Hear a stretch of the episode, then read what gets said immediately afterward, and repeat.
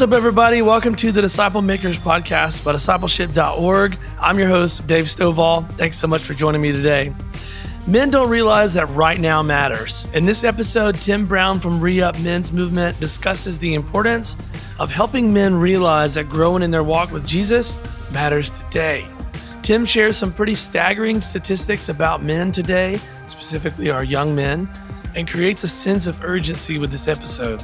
My only regret is we don't have the recordings two through four that follow this episode and flesh out the what to do behind the things are looking bleak. So I'm going to point you to reupmen.com for further resources and also check out Tim's podcast, God and a Man. Let's dive in and hear from Tim Brown of ReUp Men's Movement as he discusses how to disciple men, how to call them up, how to call them forward in their relationship with Jesus today. Enjoy the episode. Well, I'm going to go ahead and start. We may still have some guys roll in here. Uh, first off, thanks for coming. I live in I live in Bowling Green, Kentucky. It's about 50 miles north of Nashville. It's about 100 miles south of Louisville.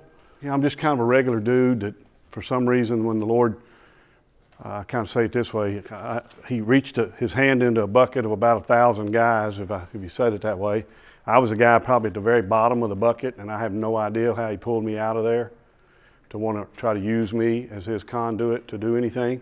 Again, I'm not going to give you a lot of details, but I'm a guy that has done everything you're not supposed to. And this is going to really sound like a self-promotion thing here, so don't don't take this the wrong way. But that's one of the reasons I, a couple years ago I got asked to write a book. And aren't, aren't you impressed that I wrote a book? Yeah. Okay. But uh, yeah. But basically, it, you know, it just it, and the and the reason I got felt like the Lord gave me that assignment was I really felt like my story was could encourage any man. That if God could use me, of all people, in any way, form, or fashion, to be a man who can make a difference, then He can do that with anybody. And I firmly believe that, and that's one of the reasons I try to be obedient and on this mandate that He's laid before me and uh, this ministry, which is to go out and help men be the men God created them to be. Uh, we are living in a world today who desperately, desperately needs godly men. So we, I'm again, I'm that guy that literally. I mean, when guys have read my book, they were like, "Golly, man, you were a train wreck." I'm like, "Yeah, I was," but it just shows you who God is, and uh, and that He can do that with anybody. So, so what I want to share with you in our time together is just uh, some things that we have seen and learned. I hope it'll encourage you and challenge you. You have the opportunity to be a part of building God's kingdom through a movement of men. And we desperately need a movement of men right now. Our culture, our churches, our homes, our community, we are desperate for a movement of men. For the last 14 years, we've been out trying to be faithful and just uh, get out here and try to create context, resources, structure, ways to help guys so, so, that, so God can be who only God can be and God can do what only God can do in these men's lives. We've seen amazing life change. We've seen men come out of the shadows and step back into the game and have pulled up their bootstraps and are out here because, guys, if you don't haven't realized, there's an all-out war against manhood right now, like never before, and we are at a desperate point for a movement of men. So I'm going to kind of share four focuses with you tonight and talk through them a little bit. But one of the things that we're also trying to do is, is help the church, and I'm not trying to bash the church, okay? I believe the church is an instrument to change the world but to, to help the church start building men so they can be disciple makers and go do what God called us to do, which is make disciples. I'm telling you, men aren't making disciples right now because they don't know how. Men aren't making disciples because they don't even know how to be a disciple. And we got to help men with that. Uh, the enemy is absolutely wearing men out right now and has got us so distracted on, from what we really need to be focusing on. And so, as I said, about 14 years ago, me and another group of guys just started to feel like the Lord was pressing upon us that we needed to do something to start giving men what they were looking for. Okay? And uh, we're going to look at some stats here in a minute that are going to show you that we haven't been necessarily giving men what they've been looking for. And but when when they get it and they see it, they'll embrace it, they'll engage it, and they'll connect to it, and they'll stay the course. Unfortunately, men have become known in our society as quitters. Men will start something, but then we quit. If you're a pastor, you kind of know what I'm talking about. Most pastors we talk about, uh, they say, well, uh, yeah, you know, we do, we'll have a little men's Bible study, or uh, did somebody say men's breakfast a while ago or whatever? You know, we'll do something like that, have a little, we'll have 30, 40 guys. Within a few weeks, you know, we get 10 to show up, we're, you know, that, that's a good day. And because men are quitters. I mean, I mean, I'm telling you, men are quitters. We are. And the reason we forget, I mean, the reason we quit is because, because we forget. And the reason we forget is because the enemy is messing with us. And, and, and the number one thing he's doing is he's attacking our identity. I'm going to talk a whole lot about that here in a minute. So, we've also learned that men aren't necessarily looking for ministry. Okay? Men are looking for a system that will help them grow into the man they want to be. Men's ministry we've been doing for a long time, and look where we're at. We're worse off than we've ever been. And we all know what the definition of insanity is, right? Doing the same thing over and over and over, expecting different results. Well, that's what we've been doing with men. And guys, the number of, of, of pastors and leaders of churches that I've sat with that this has come out of their mouth. now you don't here. Let me. I forgot to say this. I'm a very intense guy. Before it's over tonight, you're going to see that. As a matter of fact, you guys sitting up front may get a little spit on you, okay? Because I'm really intense about this. Because I know what this can do. I've seen what God can do. So I'm really fired up about this. I'm intense. But here's the other thing: is um, I'm going to be very truthful. And I'm going to say some things that some of you probably aren't going to like. But here's what I want you to do please don't throw out the message because of the messenger. Because my, my style of delivery is not necessarily for everybody, because I'm an in your face kind of guy. I, I, just am. I'm an old athlete, and I'm just, I mean, I'm, we're, I'm, we're going to get after it. And if you don't want to get after it, I'll hit you. You know, I mean, that's just who I am. But anyway, so please don't do that, okay? Because all I'm going to tell you tonight is the truth, okay? I'm going to be very truthful with you. And here's what we're learning with men right now that's exactly what they want. Mm-hmm. You have got to flat out tell them the truth. A friend of mine shared this with me a few years ago, and boy, I really believe we have taken this hook, line, and sinker.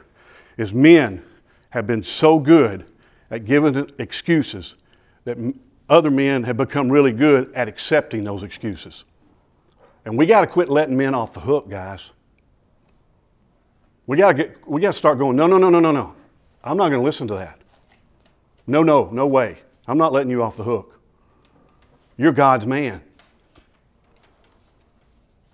So again, I'm going to be I'm going to be very in your face. I'm going to be very intense. But that's what we're finding men are reacting to right now. They want the truth. Just they're big boys. Tell them the truth. So, the number of pastors and leaders, if you're a pastor, I'm not indicting you in here tonight, that I've sat across from the last 14 years. We've worked with thousands of men in nine different states. Aren't you impressed? Okay?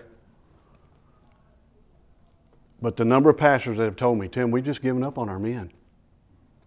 We're just running with the women and the children. Right now, if I got up here on my computer and we pulled up 100 church websites across the United States, if we found 10 of them that had a drop down box for men's ministry, be a good night. It's not there. We're not doing it. We're giving up on them.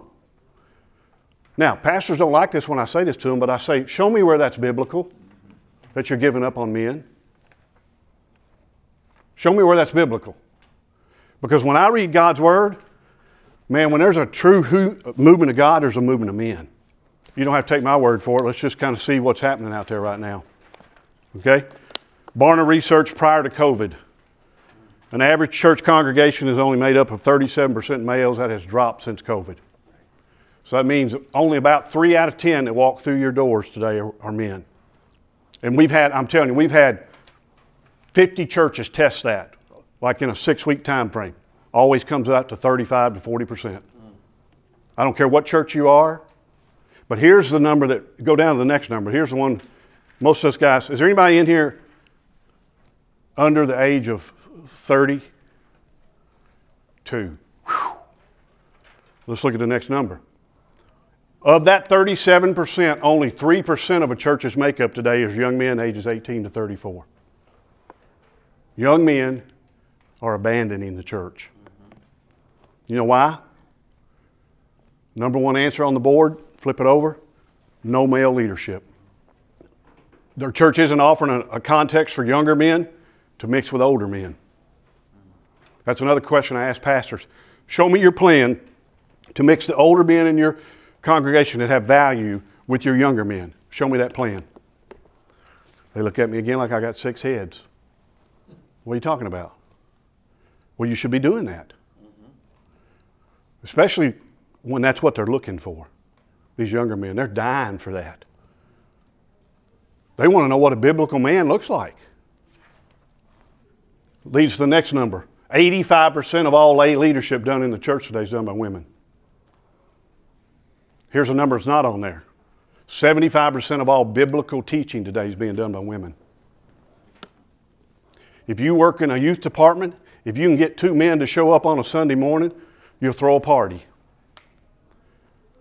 You know who's working most of, most of the high school, middle school, and high school youth department? Women. How in the world does a young man that shows up there, how's that woman going to show him how to be a biblical man? But we men, oh, I'm busy, man. I got too much going on. Really? We've used the church as a crutch to drop our young men off to, thinking they'll teach them how to be a biblical man. Well, there's not even even men there. How's that happening? Every second of every day, $3,000 is being spent on pornography. It's not a misprint. Pornography is eating young men alive right now. And it's eating older men alive too. 2020, pornography took in more revenue than Major League Baseball, NBA, and the NFL's revenues combined. Pornography took in more. The number of young men I'm mentoring right now that the number one issue in their life is pornography. I just, I'm, I'm meeting with a young man right now. His wife has come to me and my wife. His, if his wife walked through that door right now on a scale of 1 to 10, she's a 14.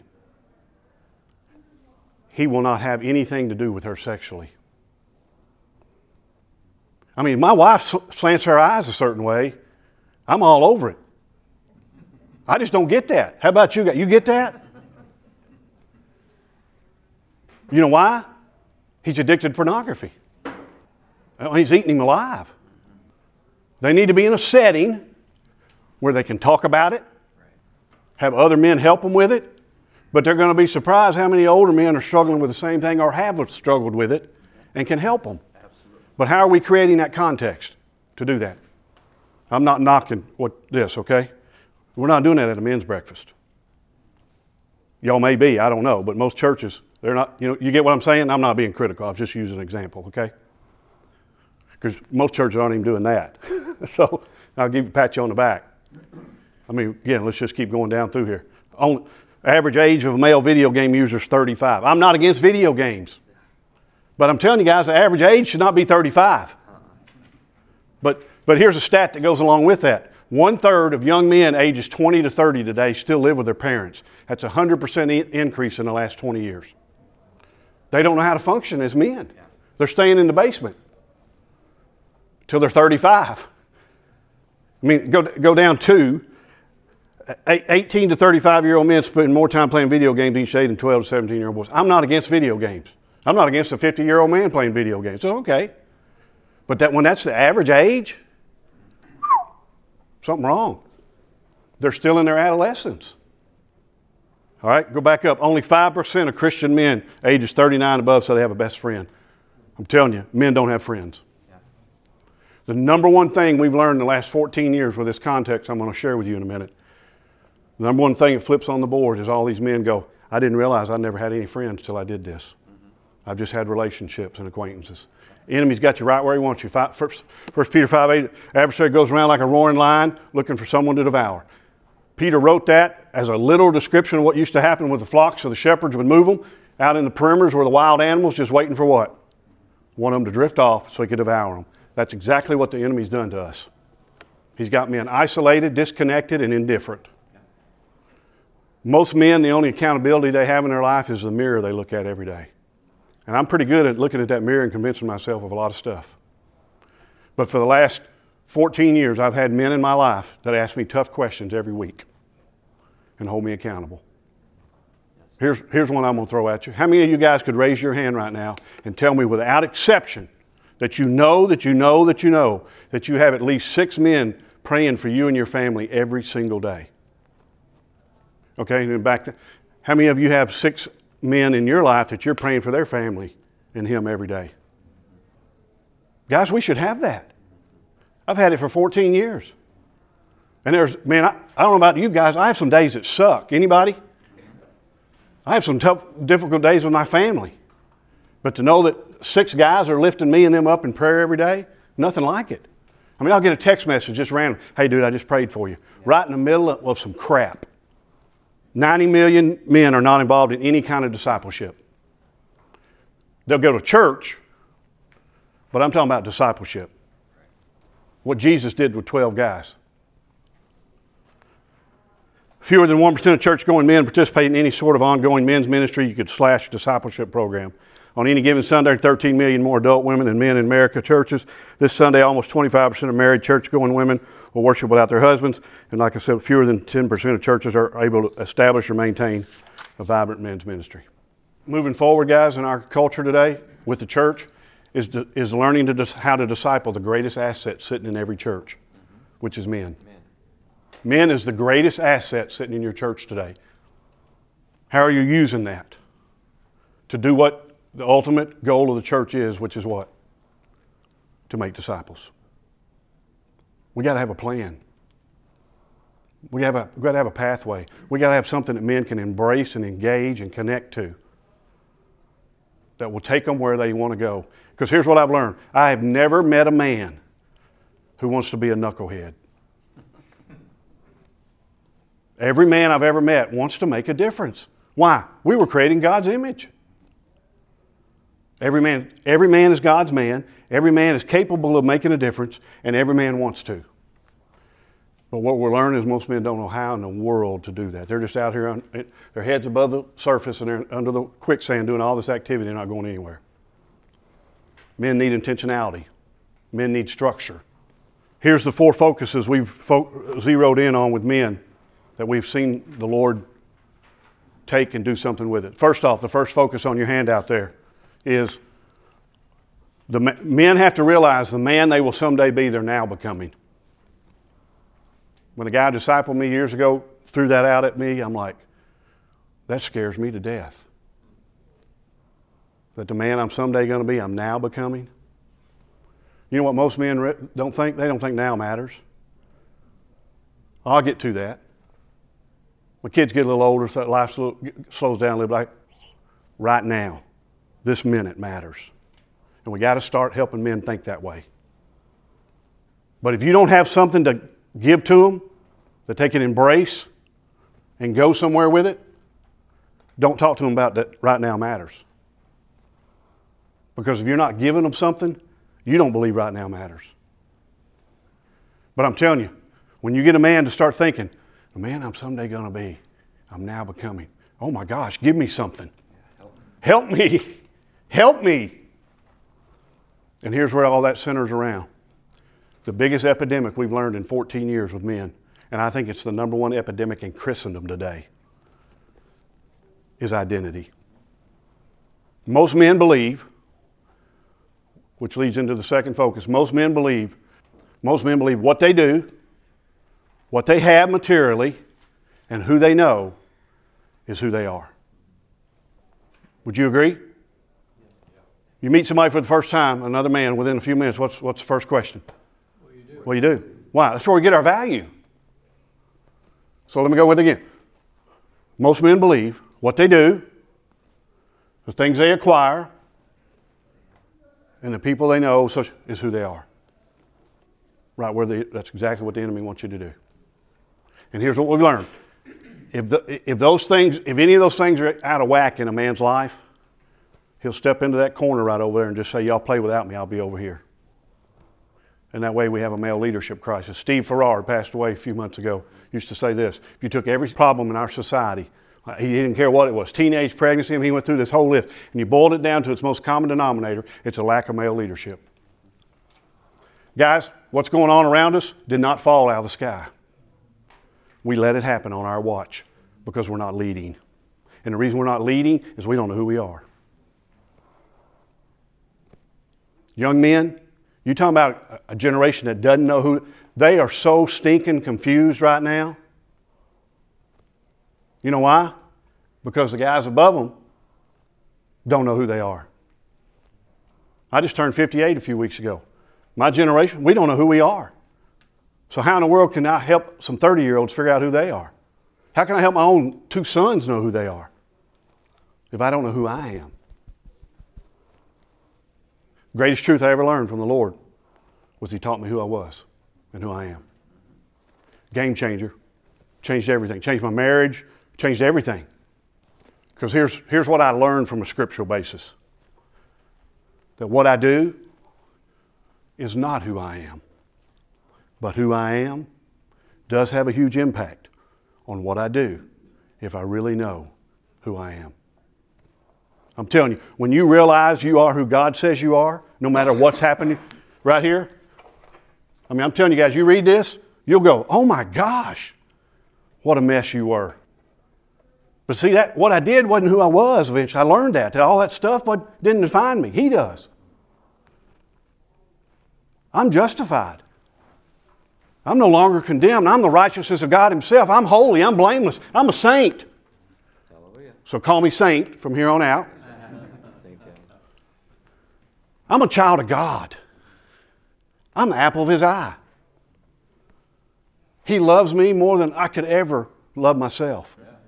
And I could give you a whole list of these verses. And you know what's cool about all these verses I would give you? That the action there is present, past tense, completed. I don't have to earn it. I won't become it. I am it. And guys, when I, when I learn who I am, it does change what I do. It changes the way I love my wife. She's no longer on a performance based deal with me like I thought she was. My kids, same thing. They're not on a performance based deal with me. I look at them totally different. And I'm telling you, last 14 years, the number of men that have stepped into this context, I'm going to share with you, and have learned their identity. And it's changed everything. And they are out here making disciples. Now, before I can move into the next thing, I want to validate my point here that identity is the key. Luke chapter 3, verses 21 and 22. Jesus steps out of the crowd on the pages as an adult on pages of history at the Jordan River. Goes down into the water, asks John the Baptist to baptize him. We know John resists, but he finally does it. And in Luke, it says there, verse 22, that the skies opened up like a dove, came down, landed on his shoulder, and God spoke orally, right? What did he say? This is my son in whom I'm well pleased. Now, most people read that and just move on, right? Well, let's think about that a second. First off, I read that and I go, why did God do that? Did Jesus not know who he was? Nope. Jesus knew exactly who he was. Jesus knew what he came to do. He knew all that. So I'm like, well, why, why did God do that? I mean, he may probably sound like James Earl Jones when he did it. And, you know, I mean, I, I don't know. Did, was he just showing off? No. Luke was a physician. He wrote in chronological order, right? Very organized guy. So you go read Luke's account, everything's in chronological order. What's the very next thing that happened to Jesus after he, John baptized him? Luke chapter 4. Temptation. Went in the wilderness temptation. After 40 days at his weakest point, what did the enemy do? Very first thing he did. What did he do? If you are the Son of God. Ha! What's he attacking? Jesus' identity. What did God know? That would be Satan's ploy always. Very first thing, Satan hadn't had an original idea in a long time because they all work. But his number one ploy is to get you to doubt who you are. So God proved it to us right there, even his own son. That's the key. I'm telling you guys, that's the key to this whole deal. You got to get men in a setting where they can learn who they are. Because if you don't, focus two, what a man does, he'll think is who he is. But when he learns what he does is not who he is, but who he, who he is does have a big impact on what he does, it's over. Game changer.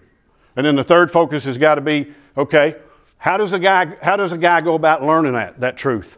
When the average Christian man, look at me a minute, the average Christian man, research shows, spends less than 10 minutes a day in, in the Word and in prayer. And I believe that's giving them a lot more credit than they deserve because I don't believe it's 10 minutes.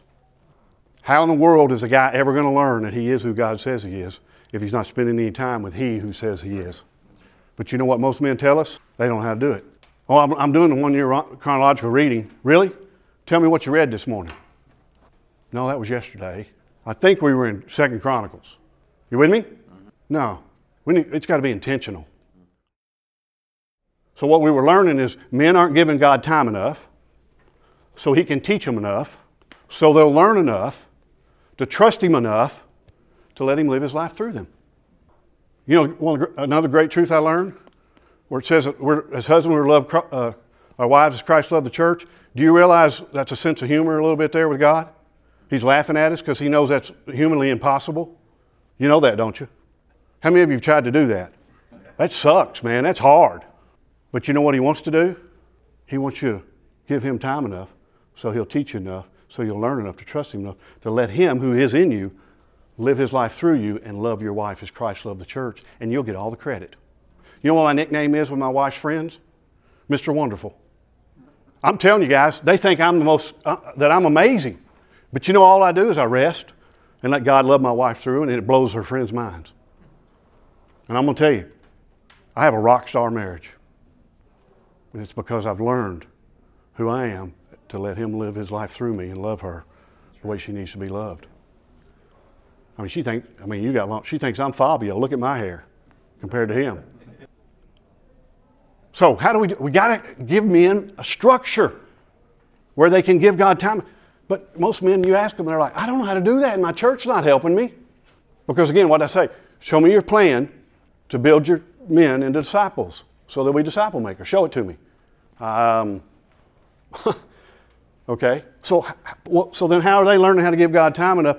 I mean, maybe they'll go do it on their own. So that's all we did was we, 14 years ago, we started to create a, a context where daily men could grow in their relationship of pursuing God's heart, learning who He is, so He could teach them who they are, and then it's over. But also inside that context, we, we put them weekly with other guys to build friendships and to have accountability. And I'm telling you, if you give guys those three things, they'll keep showing up. Let me prove it to you. We call that a fire team. Most men don't want to be in a small group. Nobody, they don't want to be in an accountability group. They don't want to be in a Bible study. Are you with me? Matter of fact, I want on all over your phone right now, I want you to roll, and we're going to call 10 of your buddies and ask them, hey, guy, you want to be in a Bible study with me? Or how about accountability? Let's see how many, how many yeses you get. But you know what we learned? It's not what you say, it's how you say it with men. Here's what we learned. Hey, Rich, would you be, would you be interested in getting involved in a fire team? Well, what is it? Well, it's six of us. We meet once a week. It's kind of like getting in a foxhole together in the military, taking heat and helping each other fight this battle that's going on around us as men so we can be better husbands and fathers. Would you want to do something like that? Nine times out of ten, what are you going to hear? Oh, yeah, oh yeah, I'd do that. Well, then after about six months, the guys figure out they were in a small group Bible study with accountability in it. But guys, I'm telling you, with men, men's ministry, small groups, accountability, that's blood in the water. We got men in these fire teams that won't even go to church, but they'll show up every week in a fire team. 6 a.m. somewhere in some guy's office. My, my team met this morning at 6 a.m. in the den, uh, lobby of a dental office. One of our guys is a dentist. I've been doing it for seven years. It's the third group I've been in. But let me share this with you how I know guys dig this and react to it. You know what the average tenure of our fire teams is? The last 14 years? Eight years.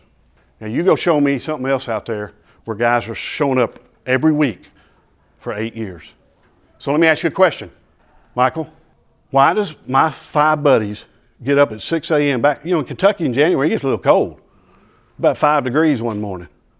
Guy gets up at 5 o'clock, drives all the way across town to meet with us at 6 a.m. When he could have stayed in that bed, Mama feels pretty good, it's warm in there. Why does he keep doing that? He's getting something out of it, isn't he? But we've supposedly we've quit on men. No, guys, I'm telling you, they'll react. They'll keep showing up for eight years. I mean, we got some team. You come by our booth, watch some videos down there. We got some team. We got a testimony. One guy, he's been in his team for 11 years. He wouldn't trade it for his wife. I'm telling you, guys dig it. Why? Because they're giving God time enough to teach them enough, so they'll learn enough to trust Him enough to let Him live His life through them, and they're learning their identity, and it's over, and they'll be disciple makers. Well, the guy you're going to see in the video downstairs, you come by the booth 11 years, he started two other fire teams of young guys. He's got three of them now. He's making disciples, right? Which leads to focus number four. When you do the first three things, number four, men will start pouring what's in their bucket into someone else's buckets. You know what that's called? Making disciples. This isn't rocket science. There was a guy named Jesus who did exactly what I'm talking about with 12 dudes, and those 12 dudes changed the world. Again, it's a, it's a fire team. It's a weekly structure. You go, man, you talking about getting these guys together weekly? Yep. See, we think that scares them. Nope. If they're getting something out of it. Now, does that mean they're there 52 weeks out of the year? No, life happens. Somebody can't be there. They're traveling. I mean, you know, I mean, that, that happens. But they've got a structure to always go back to. Now, the core of what we want to do is we want to change each individual man's life. And then the group setting is just a way to share and talk about it. I mean, like this. How many of you have heard lately some guys say this come out of their mouth? I didn't realize how cool it was to sit around with a bunch of dudes and talk about God's Word. When's the last time one of y'all heard that? Tell me. You know what most guys are like, dude, I've never heard that. We hear it all the time. I'm telling you, we hear it all the time. And I'm talking about manly men too. Because I'm telling you, I've cried with a lot of my guys. I've held some of my guys. And the number one thing we hear from guys, there's two things that start on this adventure. Number one answer on the board, didn't realize I never had any friends. These guys are now the best friends I've ever had. And number two is I'm in God's Word now like I never have been before, and it is living and breathing, like God says. So we want to provide that for them. So what we did was we just we created this weekly structure, and we just provide everything. We provide you the content, the, the structure, the support. We do. I mean, we provide it all. Because here's what we've learned with men and with, with churches if you don't do that, nothing happens. I'm just being honest. If we don't do that and we leave them to their own, nothing happens. Now, we got, we got, indiv- we got individuals using this, not even in a fire team. That's great. We got men that aren't even associated with the church doing fire teams. But then we have a model where we partner with the church too and help them. And basically, what we do is we do, I mean, we do it. We, run, we do everything, we run the whole thing. We help put the teams together. We provide all the support, the encouragement, all the analytics, and we provide it all. We do everything. Because again, we've learned if you don't do that for the church and for men, nothing happens. If we go, hey, here, church, just take this box and go, it'll be sitting on that shelf a year from now. So we're like, just let us do it. So, how's this work for the individual men? That's what I'm really going to focus on. Initially, when we started the teams, we did everything, obviously, with printed books. So I've written nine studies. Aren't you impressed? St. Tim, right? Okay. And then the guy who discipled me, who has impacted hundreds of thousands of men, laid out in the same format. Six, so we have six of his studies, and we're going to be adding four more. And we just keep feeding this resource machine that we've created. So let's say tomorrow you wanted to go start a team. Well, we've just eh, released this new platform last fall. We had it custom built for us. It's a game changer. This is the way we're going to engage the next generation. Because we get some 25 year olds in a team, we hand them a, a book, they're like, you know, because you know what they want to do. They want everything right here. Well, we've done that for them. Okay? But even old guys, like my fire team, two guys are still using the workbooks, and the other four of us are using this. Doesn't matter, it's the same content, okay? So, if you want to go start a team, First off, the first step you would take is you go in here and set up a profile. Okay? And on the profile for free, you can take all these personality tests, find out all this stuff about you, take a spiritual gifts test. I mean, it gives you this elaborate stuff that you can create a profile of yourself. If it's a church partnership, we're able to provide that analytics to the church then too. If you're a pastor sitting in here, we, will let you know who all your uh, spiritual gifts these guys are and how many, in, here's the guys that are Enneagram 8s and all, you know, so you want to connect and do some things, okay? So you set up your profile. And then you say, okay, now we're going to start a team. Well, You pick a time and a day and a place, and you get your guys together that first morning, evening, whenever it is. Or now we have virtually. You can do it virtually. Okay? And right here's how you do the whole thing. Walks you through every step, videos that go with it. How, your first five meetings are outlined for you. I mean, eh, eh, I mean, it's as detailed because again, who we dealing with? Dudes. I mean, the number of phone calls I'll get about what are we supposed to do in the first meeting? Well, right, hold on a minute, hold on. You see that right there? First meeting. Eh, now, you may not know what agenda is. So, what, what agenda means, what you do, okay? We're involved at the week five juncture in a conference call with them, right into their team, meet with them hands on with the team. We also do that at week nine. We do it at week 16. I mean, we are hands on with them. And then we have a schedule that kind of starts to flow, you know, kind of dissipate over time, not be so hands on. So that's how, so the whole process. Now, studies. So we still have the, the printed studies available, but now every study we do is done digitally now. So the identity study, which is our number one piece, the core piece of what we do, it's the first study the guys do in the teams. We're actually redoing it. It's going to be called Don't You Know Who You Are? we I wrote this thing 13 years ago, so I'm updating it and make some changes to it. And it's going to be released uh, about the middle of August, the, the new version of it. So, how's it work? Well, it clicks here. Here's the intro, the little intro video. Week one, Day one, read Genesis chapter 2. There's three questions you answer and you share your thoughts. There's not an answer key either in the back. Okay? Day two, day three, day four, day five, day six.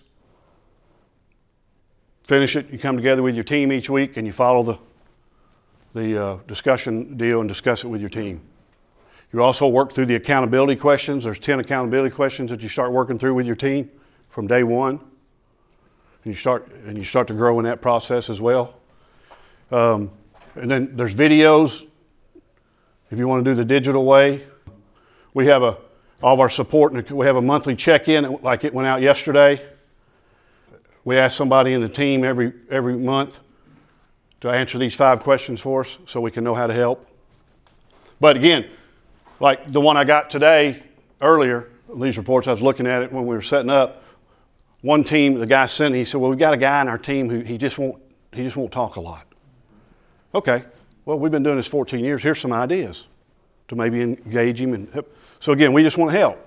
Okay, so we have them fill out this this report every month and send it to us real quick. And then all of our support mechanisms. We have a we have a podcast goes out once a month.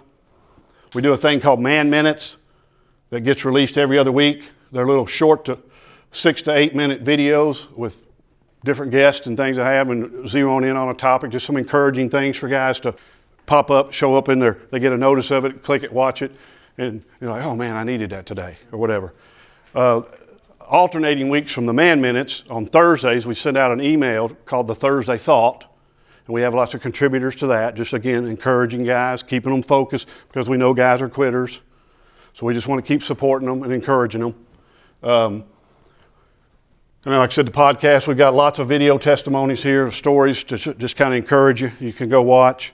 Um, this is the first layer. We're building two more layers of this thing. It's going to be unbelievable what this thing's going to do eventually. Um, and obviously, you figured out I'm not the guy building if it's going to do that. So there's a really smart guy doing it. As much as I hate technology, I mean, COVID taught us what? Technology can be used for the gospel. And we need, and I'm telling you, if we're going to engage these younger men, we got to do it. And I see the day, 10 years from now, where the pendulum's going to swing, that probably 70% of our fire teams will be done virtually. Like right now, I'm in my in person, but then on Sunday nights, I'm in a virtual fire team with five other guys in four different states. And it is really cool. Some of them are some guys I grew up with who we used to do, we used to sin really well together. And now we're doing this deal together. But like there's a, a team that uh, he called me today on the way as I was driving up here. They met last night. It's a virtual team, and all the guys in there in their 30s. And before, when we only had the in person option, none of those six guys would have gotten a team. Because they're like, dude, I got three kids. I'm going to this practice, this practice. I don't get to breathe till 9 o'clock at night after they go to bed. Well, you know what time this fire team meets? Nine o'clock, virtually. And they said they've only had one time that all six of them weren't on. They're getting the same thing. It's just a screen. And matter of fact, it's more attractive because a guy can sit in his underwear on his couch and be discipled. Now, how cool is that? And not have to drive across town. I mean, you guys that live in big metropolitan cities, the virtual team is the deal. Now, we encourage them once a month, once every six weeks, get together and have, you know, dinner or breakfast or something, you know. But again, guys, it's just some, it's, it's some effort. It's some intentionality. It's something. Because I'm going to tell you what, ordinary and the same old, same old ain't getting us nowhere. So I tell guys all the time, what do you got to lose by trying this? You grow a little bit with Jesus. You know? Now, this isn't the answer. Do we have teams that fail? Absolutely. Do we have guys that drop out? Absolutely. Yeah, I mean, there's all sorts of other things. Like your, each fire team then can create their own community, their own group. You can drop prayer requests in there, and every time one drops in there, you get a notification of it. You know, or you want to send a message. I mean, so we have that capability inside this as well. So, you know, some of this I don't even understand. Here's the other thing we learned. When I wrote these studies, and we started to put this together, one of the things I struggled with, I'm like, okay, you got six guys that are probably going to be at six different levels in their maturity with Jesus. You with me? So how do we make this where it fits those categories? Well, I had a buddy of mine share me share this thing he created called the four levels of discipleship. The level zero is a, is a non-believer, but he knows who Jesus is, has a little interest. And guys, we've had guys in these teams that aren't Jesus followers that have become Jesus followers because they were starving for something with other men, friendships and accountability. And all of a sudden they bumped into Jesus along the way and got saved. So we got the level zero, then we got the level one guys. I mean, some of these guys could be guys that have been saved for 20 years, showing up at church, but never spending time in the Word much. Don't know a lot about the Word. Then you got the level two guys who are the learners. They're guys that are kind of learning, they're growing, so forth. Then you got the level three guys, which is the ultimate goal, which is the multiplier and the discipler, who's very mature. So we knew we were going to have some of these teams. You might have two ones, two twos, a three, so we're like, okay, we want to always teach to the highest level, but how are we going to make it where everybody is growing and getting something out of it? And it's just been really cool as we've structured the, the studies and the way we did the questions and all that. Uh, the identity sp- study, especially, I kind of compare it to a swimming pool. We kind of started in the three foot in, and some of the guys that are used to swimming, jumping off the high dive, have told us, hey, I'm okay with that. Matter of fact, some things are I needed to hear again. It needed to be reinforced. I knew a little bit about it, but then then we move you into about week four or five of the study. We move you, we move you into the six foot end. and then get to about week nine, you're moving into the eight foot end. and then by the time the last seven weeks of the study, you're you're diving. I mean, it gets deep, but you've grown. Everybody kind of together. So we've learned as as I put the studies together that if we did it from that uh, thought process, most of the men feel like they're getting something out of it and they'll stay. As long as they're growing and getting something out of it, they'll get up at 5 a.m. when it's 10 degrees outside, drive across town to be with their guys. But here's the other cool, the other neat thing that we learned is that when those guys start to turn outward, then you got to give them structure. I mean, so we've created a mentoring structure uh, I, I, just started my sixth group this past Monday night. I've been doing it for it's a nine month deal, once a week. I mean, once a month in my home, and for three hours. And I, for 25 to 35, you have to be married. So when I get done with this group, that'll be 43 guys I've done, and they love it. I'm telling you, they eat it alive. And most of them have started fire teams together because I, I do seven guys at a time. And when we get done, they're like, dude, we love this. We've been, so let's start a fire team. And they're rocking and rolling. But we've learned if you want to turn outward, we still got uh, guys like, I don't know what to do. Well, here, here, Rich, do that. Oh, okay, I'll do that. Structure, intentional structure. I'm telling you, dudes have got to have structure. I mean, you, why does Jenny Craig, Weight Watchers, Nutrisystem do so well? They're structures. They tell Rich what to eat, when, and how much of it, right? And if you do that, there'll be what? Results. There's fruit. You leave rich like, like me to myself, I'm going to eat six cookies when I get a chance. Why does Beachbody, P90X, all, why are all those doing so well right now? They're intentional structures. They tell you what, how, many, how much weight to do, how many reps to do. You with me? And you get results. And I'm telling you, dudes have got to have structure. David Murrow wrote the book Why Men Hate Going to Church. Drove that home to me at one night at dinner. He said, Tim, you're doing you're doing the right thing. If you'll keep giving these men intentional structure, there'll be fruit. But if you don't, not going to happen. Men just have to have it. And I'm telling you, as a church, we have got to start understanding that. You can't just go, hey, come to church on Sunday and expect a man to grow into a disciple maker. You got to give him some structure that will take him where he wants to ultimately go. And I'm telling you, men don't want to be knuckleheads. But we get that we get called that a lot today because we're out here like bobbleheads. We, I mean, we're so confused.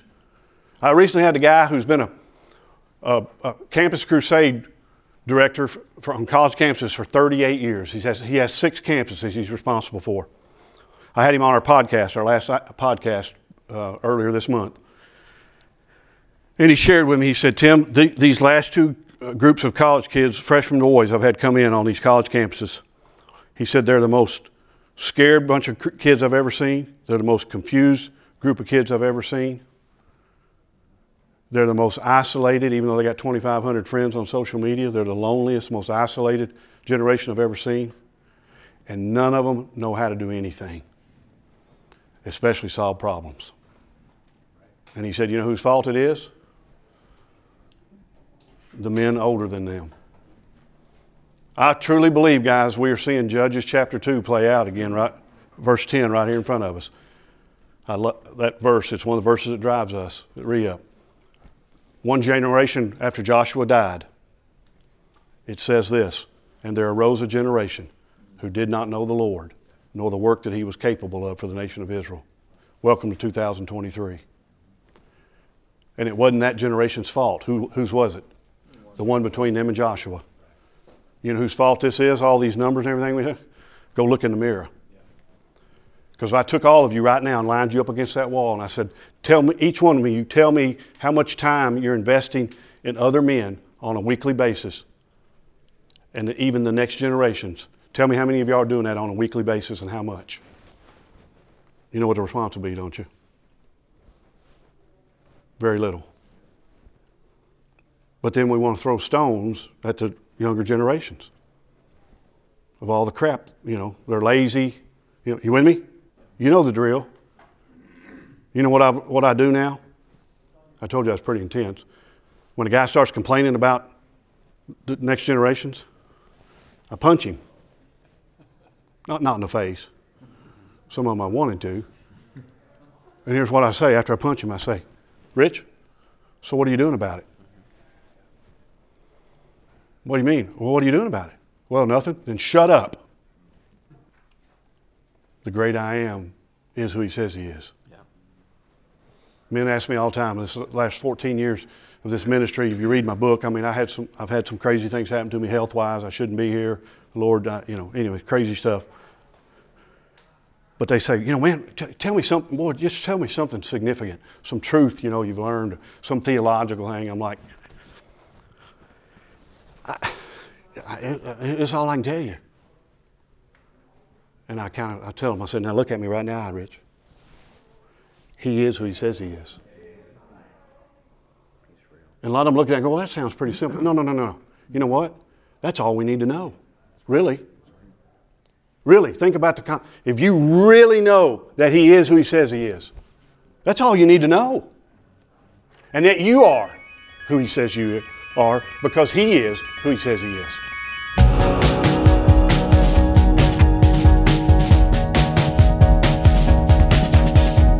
Thanks so much for listening to the episode today, everybody. Like I said, go to reupmen.com and also check out God and a Man podcast by Tim Brown. That concludes all the track sessions from our most recent forum in Indianapolis. I hope that you enjoyed those episodes. Up next, we've got a special interview with Anthony Walker. He was on the Jason Whitlock Show, and he currently co hosts the podcast Scripture in Black and White with our point leader, Bobby Harrington. I'm about to record that here in just a little bit, so I'm very excited for you to hear that next Monday. If you haven't hit the subscribe button, please go ahead and do that so that you know exactly when I release that episode. And as always, thank you so much for being a listener of this podcast, and I hope that you enjoy the rest of your day. We'll see you.